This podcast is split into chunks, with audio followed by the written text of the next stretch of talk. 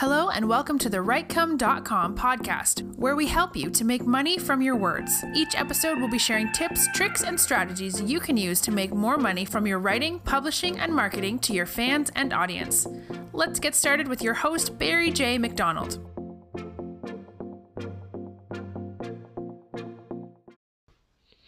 Hi, this is Barry here, and you are very, very welcome to today's podcast episode from WriteCom dot com. And today's podcast episode is entitled Promoting an Unfinished Book. Now, the other day, someone had reached out to me on Cura, and they had asked me, you know, what would I do if I was promoting a book I hadn't finished yet? Because this person in particular hadn't finished your book yet, but they were also a little bit wary of talking about the book or putting any of the content on social media because they were afraid someone was going to rob it all and rob their idea, or maybe possibly even rob their book. Now, the first thing I would say about copyright is that even though you might put a symbol on your book, and even though you might put a threatening message in the introduction in your book saying that you are going to fleece anybody who takes your book and steals it and shares it or whatever, there's not really much you can do about it. And I know only too well, because I have had books robbed from me in the past. I have had people rob courses from me in the past, and I even had a cheeky beggar one time who took one of my courses and started actually selling it off as their own. I was actually collecting money on the courses. And you know, although I could threaten those people, although I could go to Google and try and get those websites closed down, it's almost like, you know, it's like that thing with Medusa or whatever, where you cut one head off the snake, another one grows back, or you have to chase after another one. So, you know, you could do that, you could chase after all these illegal, you know, sharing sites and all those different places, but you only have one closed down, and then you'll find when your content ends up somewhere else, and you'll actually spend more time trying to shut everything down than you should be, you know, focusing on your business. You'll be, it'll be distracting you, it'll be distracting you from your writing and your publishing or whatever, because you're too busy trying to shut everything down. But just to keep in mind that if somebody does take your work and does rob it and does public, put it on all those different platforms, at the end of the day, those people who are probably downloading that book, those people who are probably going through your course, are people who would never actually pay for your course. They are looking for freebies. They are looking to fill their hard drive with loads of content.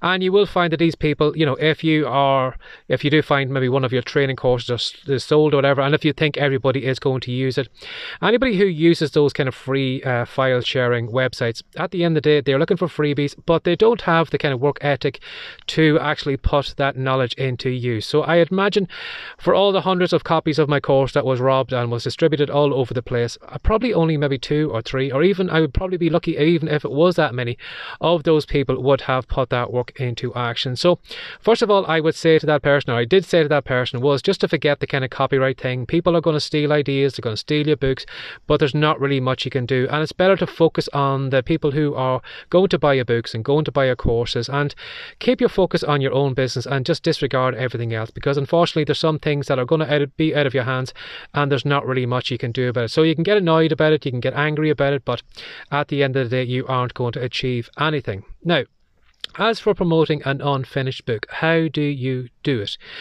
Well, going on what that person said, in that they were afraid of putting, you know, excerpts and things like that up on the internet for fear of, you know, that content being robbed. What I said to that person was, instead of actually promoting the book itself, why not promote themselves?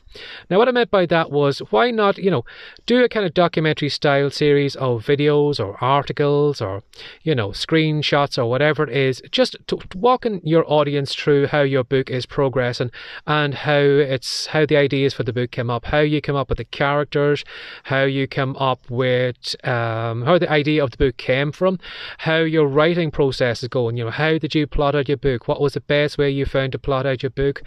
How are you coming up with ideas for your book covers? You know, how are you um, all the different things that are going to go into the publishing of that book. So what I said to that person was actually not to focus on the book itself, but actually work on what goes on on the outside, what it actually takes to put that book together, because you will find some people maybe who will probably follow along with you in social media, who could be budding writers and who may be interested in writing a book of their own, and you know, they might know how to do it. And you may find that if you start putting content up on your blog or your YouTube channel or whatever, or even just doing, you know, Instagram videos or TikToks or whatever, where you are just walking that person through your whole kind of, you know, process of how you put that book together, how the ideas come about, about how you create characters, how you are plotting a book, and all the different things, and then maybe put up different kind of, you know, diaries of each day in the month, how your writing went that day, what you discovered from your writing, and then walking people through the editing process. And then if you want to, at the end of the book, if you are going to go down the traditional uh, route, then you could document all that, all the query letters you put out,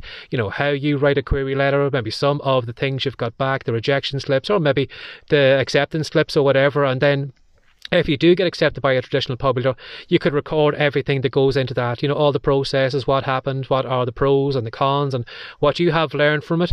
Or if you go down maybe the self-publishing route, you know, you, again, you could document everything, how you actually, you know, upload all your content maybe to the K D P store, or draft the digital or, or whatever, and walk somebody through the whole process of that. So you're actually documenting everything that's going into your book, but you're not actually giving much content away in your book. But again, too, if you wanted to maybe, again, give your the your, your readers or your potential readers in the future, you give them maybe the odd excerpt, or talk a little bit about the book, and maybe build some kind of um you know, a bit of a t tease or a doc tree uh, sorry pardon me a tease or content or something like that, where you are talking about what's going to happen in the book, and maybe leaving all those viewers then on a cliffhanger, so they don't actually know what's going to happen in your book unless they buy the book.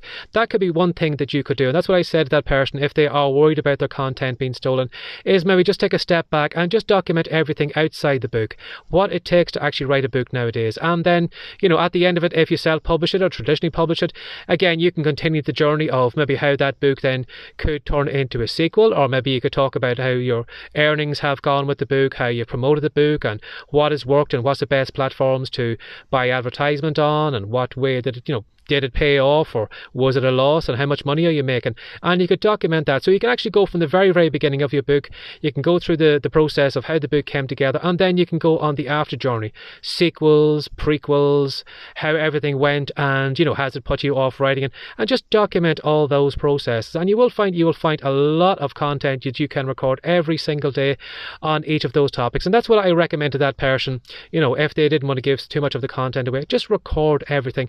But again, too, As, as I said at the very start of this podcast, if you are worried that people are going to rob your content, your books, your ideas, unfortunately that is going to happen, and there's not really much you can do about that. So keep that in mind. Don't be distracted. Just focus on your work.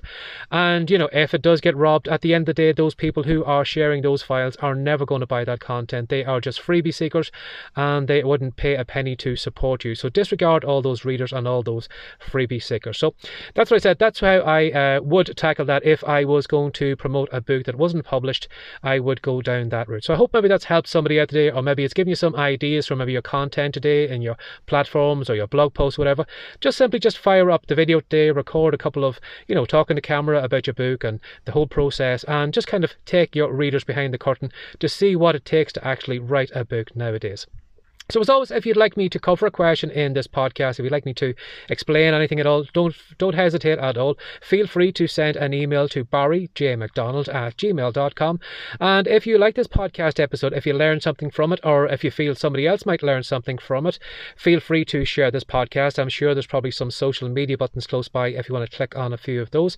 And as always, if you would like to know what I do over on the WriteCom site, if you want to head on over there, we have a lot of great free reports on the homepage. So to get to that website, if you want to type in WriteCom, that's W R I T E C O M E dot com, you'll find all the goodies over there. So as always, thanks for sharing your time again today. Take care and have a great day. Bye-bye.